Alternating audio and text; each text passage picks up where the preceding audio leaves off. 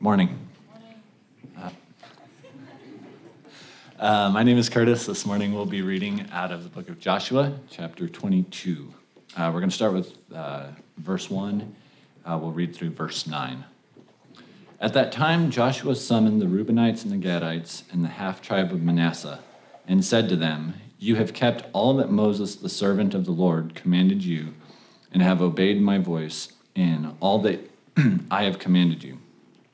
You have not forsaken your brothers these many days, down to this day, but have been careful to keep and uh, keep the charge of the Lord your God. And now the Lord your God has given rest to your brothers, as he promised them. Therefore, turn and go to your tents in the land where your possession uh, lies, which Moses, the servant of the Lord, gave you on the other side of the Jordan. Only be very careful to observe the commandment and the law that Moses, the servant of the Lord, commanded you, to love the Lord your God, and to walk in all his ways, and to keep his commandments, and to cling to him, and to serve him with all your heart and with all your soul. So Joshua blessed them and sent them away, and they went to their tents. Now to the one half of the tribe of Manasseh, Moses had given a possession in Bashan, but to the other half, Joshua had given a possession beside their brothers in the land west of the Jordan. And when Joshua, Joshua sent them away to their homes and blessed them, he said to them, Go back to your tents with much wealth and with very, uh, very much livestock, with silver, gold, bronze, and iron, and with much clothing. Divide the spoil of your enemies with your brothers. So the people of Reuben and the people of Gad and the half tribe of Manasseh returned home parting from the people of Israel at Shiloh, which is in the land of Canaan, to go to the land of Gilead, their own land of which they had possessed themselves, by command of the Lord through Moses. This is the word of God. Thank you, God. All right. Kids, well done sitting through nine whole verses of Joshua, which is unlike nine whole verses of any other book, particularly long. Um, you may have noticed there in verse 8, the command to these tribes is divide the spoil amongst your brothers. So I could have preached a sermon on sharing because it's Family Sunday. I decided not to do that, but I did want to point that out. Divide the spoil amongst your brothers and sisters, and it will go well with you in the land. Um, but today is Family Sunday. Um, good morning. My name is Ryan. There's many, many of you that I have not met. I'm one of the pastors here uh, at Redeemer. Now, real quick, my wife is a planner, and so I want to give all the planning parents just a heads up. We're going to go through this sermon as normal. I'm going to try to make it a shorter sermon than normal. We'll see how that goes. Um, but we're going to go through this. We're going to go into our communion song immediately after. And then once we get into the communion song, you can choose to go get your children and then take communion together, or take communion and then go get the rest of your children for those of you who have kids in the, the babies and the walkers and toddlers class. But do go get them and bring them in with you because at the end of the communion song, I and Brian will be commissioning our parents and our whole church together um, as you go out and disciple your kids in your homes and in the world uh, and as you allow the church of Christ to come alongside you and join you in that work. So, just uh, on the front end, wanted to give you that. Um, our minds and our, ta- our hope being on the task of discipling our kids. And I use the collective our. This is not just um, the kids of, of just the parents. This is the, the children of the church, the future generation that sits among us this morning.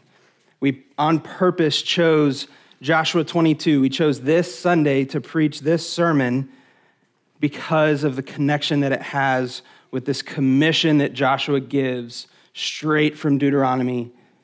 And so, as Joshua sends the eastern tribes home with Deuteronomy, I am then called by Joshua 22 to send you home as well with the words of Deuteronomy. So that's where we'll be this morning. But before we get into Deuteronomy 6, I have two leading questions.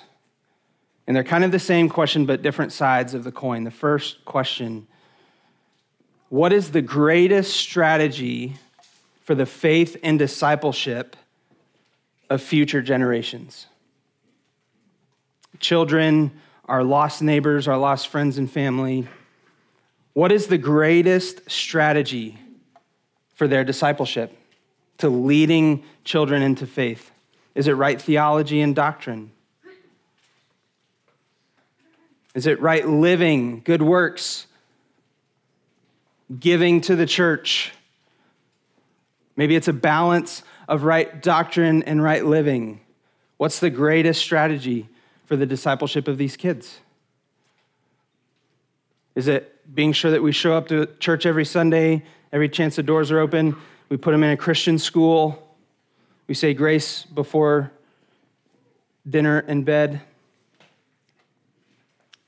What's the greatest strategy for the faith and discipleship of our children? Now, the other side of that, maybe a, different way to get you to think about that is what's the greatest threat? What's the greatest threat to our kids coming to know and love and follow Jesus? What's going to stop them? Is it false doctrine and theology? Is it the lusts and passions of this world? Is it public school? I say that tongue in cheek. Thank you for the, the pity laugh. Is it their own sinful disposition, their own flesh, that will lead them astray? Maybe it's their, their friend group. What's the greatest threat to the discipleship and the faith of our kids and our neighbors and their kids? Joshua 22 and beyond Joshua 22 through the entire counsel of Scripture would argue that none of these have the greatest impact on our kids' discipleship. Now, they have impact. Theology and doctrine has great impact. The, the, the nature that our kids are in, the way that we, the environment we put them in, has a great impact. But none of these have the greatest impact. What has the greatest impact on the discipleship of future generations is repeated throughout Scripture it's love. The greatest strategy that the church has is love. The greatest threat that faces the church is a lack of love. Jesus tells us in Matthew 22 that the fullness of God's entire instruction and commandment to his people is that they would love God and love one another. The fullness of his instruction is love. And in John 13, Jesus tells us that the world will know us by this love. They'll know who we belong to, they'll know who's changed our lives. They'll know what hope we have by the way that we love, not the way that we act, not the way that we think, not the way that we do good works in service, not where our money goes, but by the way that we love. Charles Spurgeon interprets this, and he has this famous quote The world does not read the Bible, the world reads Christians. Now, the story that we're witness to in Joshua 22 is continuing the story of Israel taking up the land, the, the kingdom that God has given them. And what we see in the beginning of chapter 22 is Joshua addressing the eastern tribes before he sends them out home.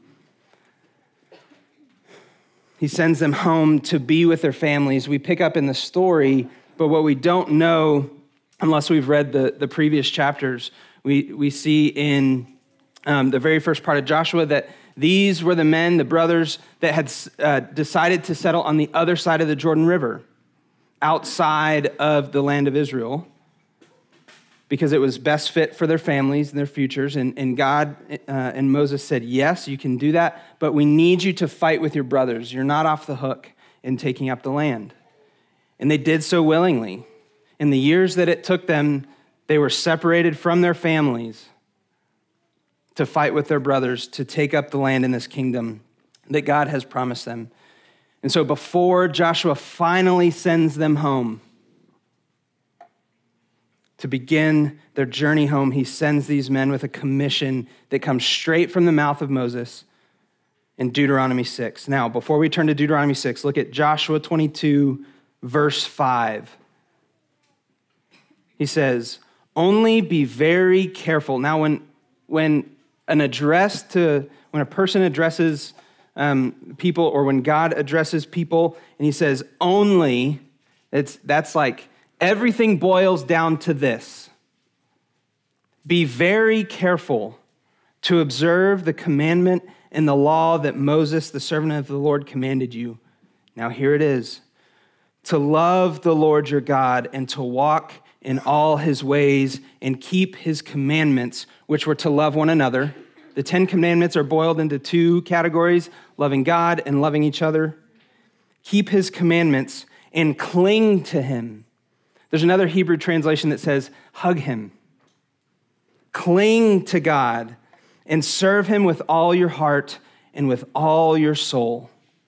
What a great commission he sends these people out with. And these are straight from the words of Moses. It begins in Deuteronomy 6 in a, a, a foundational scripture known as the Shema, still a foundational scripture for the nation of Israel today. The Shema is, is what people cling to. It's what our, our um, the, the Israelites cling to then in Joshua and then even now today. And so we'll read the Shema together. Let's look at Deuteronomy 6, verses 4 through 9. And these words and words like them in their same shape are repeated throughout Deuteronomy. You can see them in Deuteronomy 10 and Deuteronomy 11. They show back up, um, obviously, here in Joshua. Deuteronomy is the book right before Joshua, if you need to flip there. Deuteronomy 6, verses 4 through 9. We'll also have it on the screen. It begins because the Shema, the word Shema means hear or, or listen. So the Shema begins in verse 4 of Deuteronomy 6 Hear, O Israel. Pay attention. Everyone listen. Hear, O Israel. The Lord your God, the Lord is one. You shall love the Lord your God with all your heart and with all your soul and with all your might. And these words that I command you today shall be on your heart. You shall teach them diligently to your children, and shall talk of them when you sit in your house, and when you walk by the way, and when you lie down, and when you rise. Do you get the picture? Everything about your life is about God. You shall bind them as a sign on your hand. They'll influence the way that you work with your hands. You shall, uh, they shall be as frontlets between their eyes. They guide your steps and where you look. You shall write them on the doorposts of your house and on your gates. And I do encourage you to read the rest of Deuteronomy 6. But if we zoom out and we look at what's being said here in the Shema, we'll see um, three layers to Moses distilling the instructions of God. So we've got three things um, that we can summarize the Shema into love God, love each other, teach your kids. We see now the connection between parent commissioning, Family Sunday, and Joshua 22.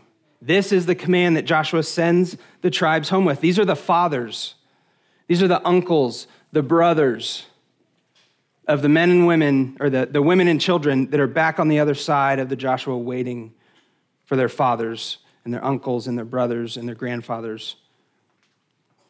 He says, Love God, love each other, and teach your children to do the same.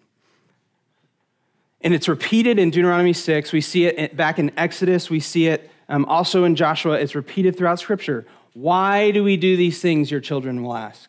Why are we building these altars, these memorials? Why do we travel back for the Passover? Why, are, why do we live in this land? What is our story? God makes a provision because kids ask why, right? You guys love to ask why. And it gets so far down to the point where I'm like, man, I, I literally don't know. I'm not just exhausted and tired of that question. I have no answer for you. And God knows that. And He says, Your kids will ask why, so I'm giving you an answer so you can tell them of my steadfast love for you that I brought you out of Egypt. I brought you out of slavery. I saved you, and I gave you a new land of promise and possession, not so that you would find hope in those things, but so that you would see me as your good father. This is why. Usually the kids stop asking why once you give them that answer. Just, just, just quote Deuteronomy 6 anytime your kid asks why, and you're like, I don't know. Hear, O Israel, the Lord your God, the Lord is and they'll stop. Love God, love each other, teach your children.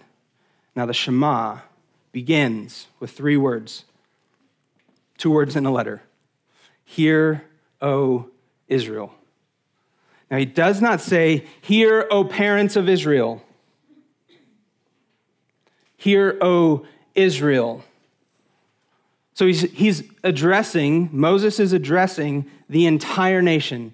Joshua, when he sends these tribes home, he's not just addressing the fathers of the eastern tribes, he's addressing all of them it would be silly for any of us to assume that only parents and children exist within the church. The church is very diverse, and that's on purpose. If, you're, if you've ever wondered, why am I still single? It's because God has given you a special role within the church because the church is diverse. You belong. Why do we not have any kids yet? because God has given you a diverse place in the church. That through your circumstances, your life experience, you would not be diminished. Although we do live in a church culture that likes to diminish and downgrade people that are single, asking them constantly, when are you going to get married? Or asking couples without children, when are you guys going to have kids?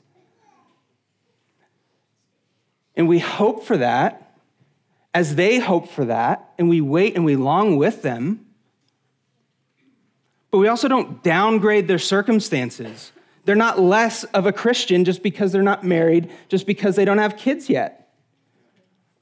And the same goes for anyone who has lost a child. Maybe who's gone through the experience of divorce and feels immense guilt and shame for the pain that that's caused their children, the pain that that causes themselves. We cannot overlook this portion of the church because we often do. The church is a place where everyone belongs. This is a place where we come together to share our circumstances and our life experience for the common good of the church. Now, if you are one of these people who often feels outcast and downgraded, it is good for you to be a part. And I know that's asking a lot. That's asking you to be brave to a place that has probably caused you significant pain by heaping expectation on you, by constantly questioning with good intentions, maybe. But this is a, the, the church is a safe place. It's a place for us to wait together, to mourn together, to grieve together, to pursue restoration and forgiveness in Christ together, to lift up one another's arms in the battle of life. You know, uh, that song, Tyler, he led the tall guy that led worship this morning, um, one of my great friends for the last few years, he wrote those first two songs.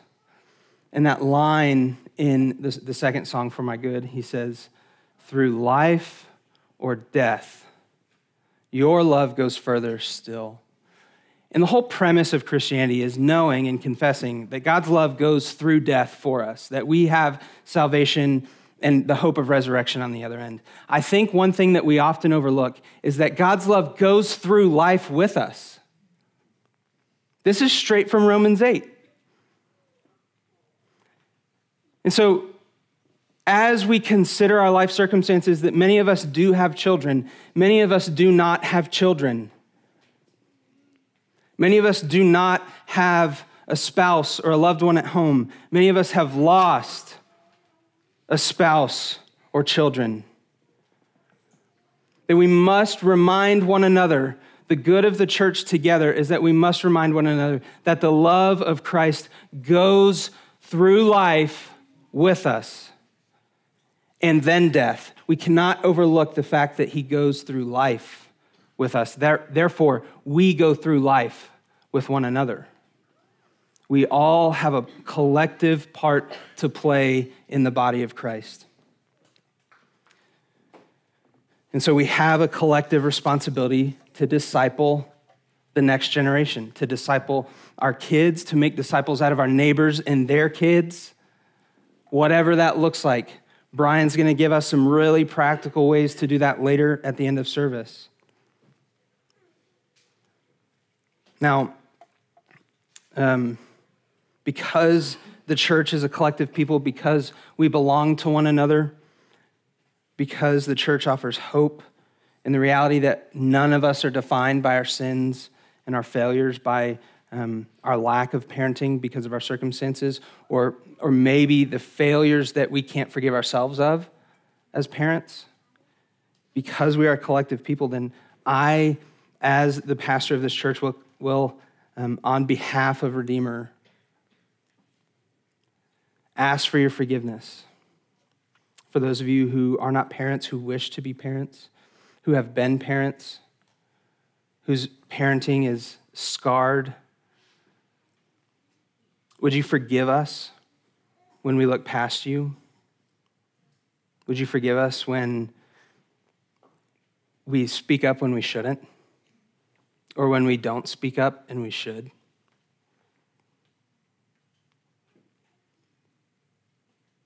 It's an important place for us to, to take up every opportunity to love with our words and our actions. And so I ask for your forgiveness on, on behalf of the church, on behalf of whoever will say, Yeah, on behalf of me too. I just want to be tender in this moment because I know that the word parent and the concept of parenting is not black and white, it's not cut and dry. But if you are a part of the church, you do play a part in the parenting of the next generation. Because, and here's a, a point of clarity why this matters, why your position matters, even if you don't have kids of your own, because kids don't belong to their parents. God gives our children to parents for the, the sole purpose of them to be their stewards, to care for them, to love them, to support them but they don't belong to us. My kids don't belong to me. They're not my property. They're a gift from God.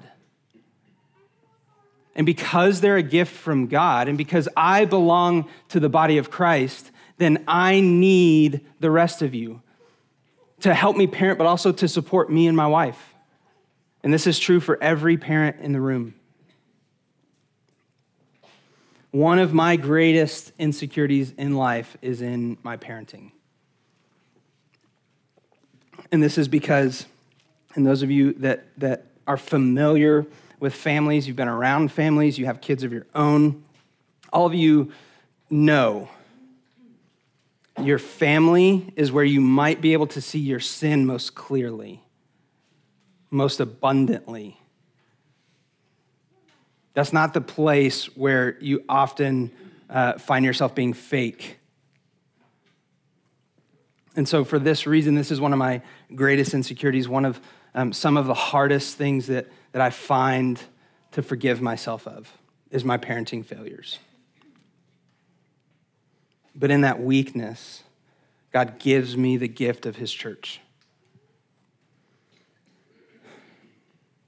Um, I'll explain with 1 Corinthians 12. If you want to turn there, we'll also have it on the screens. Uh, 1 Corinthians 12 can describe in a better way why the diversity of the church matters for the common good of our collective parenting of the next generation. 1 Corinthians 12 will start in verse 4 through 7. Now, there are a varieties of gifts the diversity of the church is wide. There's a, there are varieties of gifts, but the same Spirit. This verse in context is speaking specifically to the, the gifts of the Spirit prophecy, tongues, um, teaching, faith, all, the like. but the diversity of the church and in its gifts applies here to, to parenting. There are varieties of gifts, but the same Spirit. There are varieties of service, but the same Lord. There are varieties of activities, but it is the same God who empowers them all in everyone. To each is given the manifestation of the Spirit for the common good. Because we have a collective identity as a people, we have a collective responsibility to parent all of our children because we all have the same spirit with the same goal to make disciples, to make more worshipers of Jesus.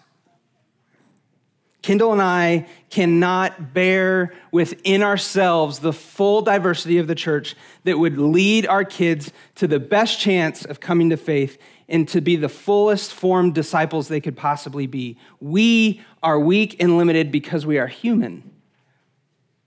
And we would be foolish to assume that there would be anything less to gain by opening our home to the church, by allowing people to come in and share with that same spirit the discipleship of our children. Now, we don't just like opening our home to, to the church. And if any of us are honest, we've all got our times when we, we just don't, right? We don't like opening our home to anybody sometimes, and that's okay. You're allowed to have those moments. But the reality is, we need the church to help us in our parenting. We need the church to be a part of the life of our family. Now, even if Kendall and I had all the, all the gifts, even if we had all of um, the instructions from God memorized, and we were able to share those with our kids. But if, if we didn't have all the love, and we can't have all the gifts, we certainly can't have all the love. And so, even if we take gifts out of the equation, the church has love to offer to our family.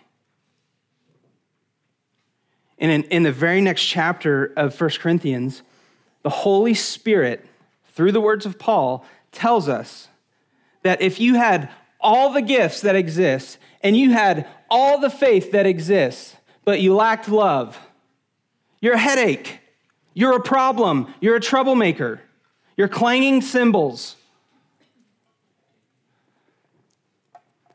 In the very next verse, he says, You're nothing. You could have everything you could memorize the entire Bible, have all the perfect doctrine, even have the ability to lead worship, to preach, to serve coffee, all the, all the, the gifts of prophecy and tongues and all of it. If you lack love, you're a toddler's party favor.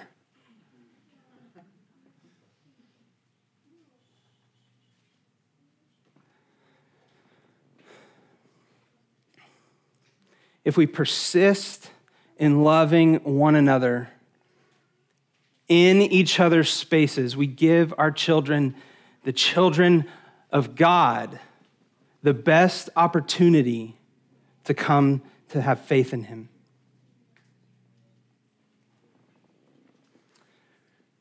Our gatherings and our homes are where the diversity of the church is lived out in life with our kids, with our whole family.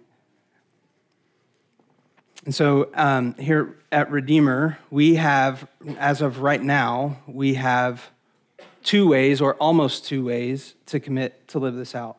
Um, first, we have church membership.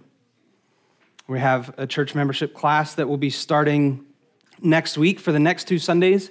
If you're not a member of Redeemer, but you've been coming here and you feel like the Spirit is leading you to be a member of this church, uh, we would love for you to come and participate in our new members class. It's two weeks. Uh, we ask that you would come to both weeks. Next Sunday, for the next two Sundays, the 6th and the 13th, at 8:45 a.m., we do have childcare. Um, if you uh, have not registered for that, don't worry about it. Just come, and we'll have coffee for you. We have uh, church membership, and I'll I'll explain that in just a minute. But we also have small groups.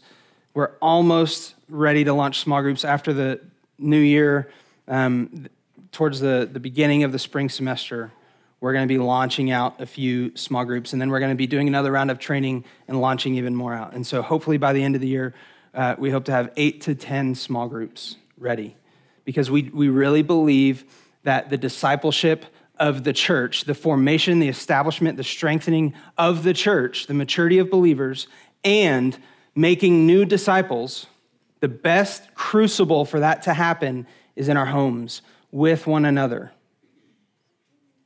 And so we believe in small groups and we will be launching this in the spring, but that's time.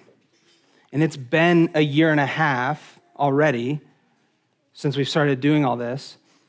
And I, I bring that up to say you don't need small groups. You don't need me or Brian to do anything. You can invite people into your home. Jesus did not have his own home, constantly invited himself into other people's homes. That is not Southern hospitality, but it's Jesus. He can get away with it. Invite yourself into somebody else's home. I'm serious. If they have a problem with it, then read to them 1 Corinthians 13 and 12 and 13. Play to them, you know, this, the sermon, the diversity um, within the church in our homes matters for the discipleship uh, of our children. Now, by being members, we'll go back to church membership real quick.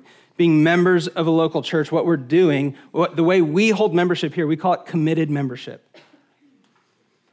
We call it committed membership because what we're asking you to do is just make clear. Now, you can be a functional member at Redeemer and never write your name on a piece of paper that says you are, and that's okay. We would love for you to participate. But to be clear, we want to ask you would you very clearly express your commitment to the body, to the parents and the families, to the singles, to the empty nesters, to the diversity of the church? Would you express clearly your commitment to join them in our collective identity and responsibility of discipling the next generation? Because what we're confessing when we make this commitment is love. That we have received the love of the Father to pull us out of the domain of darkness, to put us into the kingdom of His beloved Son. That He has done that for me, He has done that for you, and because of this, we commit together. Now, the command to love God and love one another um, cannot come isolated. Because I can tell you, love each other. I tell my kids that all the time. Love each other. Do you think they do it? Does that empower them? Love each other. Simon, does that empower you, Willa? Just saying, hey, be kind to each other. Guess what? I'm going to have to repeat myself and repeat myself and repeat myself. You'll have to repeat it to them. How is our love fueled and empowered?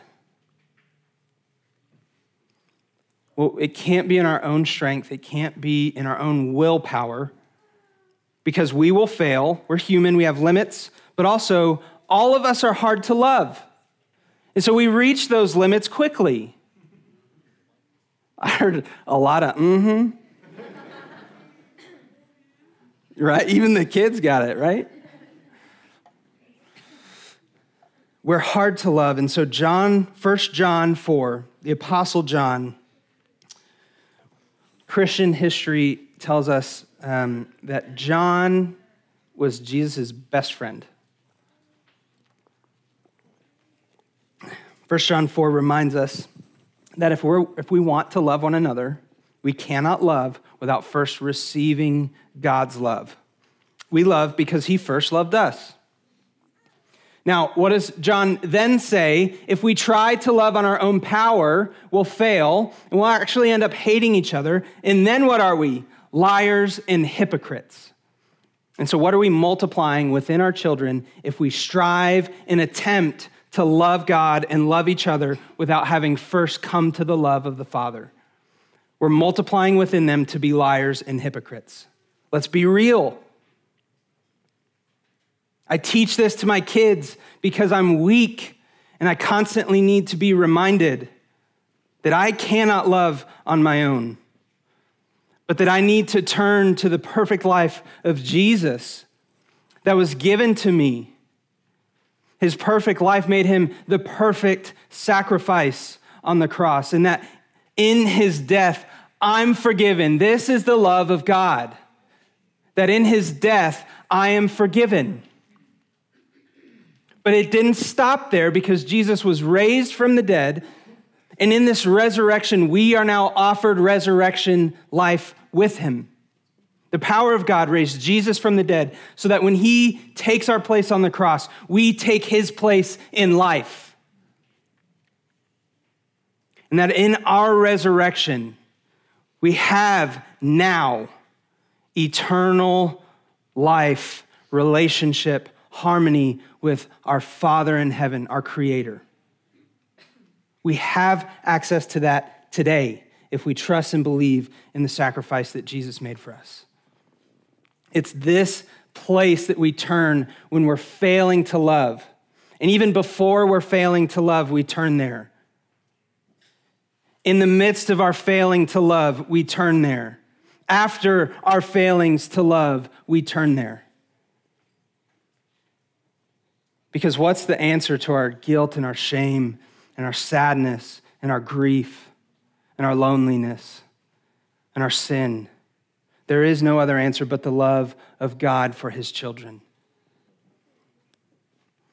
Love is the greatest strategy for the discipleship of our kids. And so when we join together as a committed group of church members to love one another, to love God, we're giving an opportunity, the best opportunity for the next generation. For our kids, for our neighbors and their kids, we give them the best opportunity to know and this love of Jesus for themselves. Parents, just a quick reminder that after um, I, am about to wrap up, band, you can come up. We're going to do uh, communion. And then um, once we're done with communion, we're going to transition into, uh, they're going to play a song. While we're playing the song, you can go get your kids now and take communion with them, or you can take communion and go get your kids. No judgment. I know sometimes it's just a lot cleaner to do that. That's all right. But please, by the end of that song, um, I've asked Tyler to elongate it just a little bit. Come back with your kids so that Brian and I can send you out as parents and we can send the church out with you to support you and join you. Now, as we take communion together as a church, as a, a collective people, we reflect on why we do it remember why we take communion together. By coming to the table, we've got tables on the sides here, we've got one in the back. By coming to the table, we eat and we drink something that we could not have ever earned for ourselves. We participate, we express a message of forgiveness that's not based on anything that we deserve. But this is a reminder, this is a tangible expression. When we look around and do look around, see the church receiving the forgiveness of Jesus, being filled with the love of God physically. We do this together. Now, as Joshua sends the eastern tribes home with the words of Deuteronomy, and Joshua instructs me to send you home with the words of Deuteronomy. I'll do so by saying this Love God, love each other, and teach your children.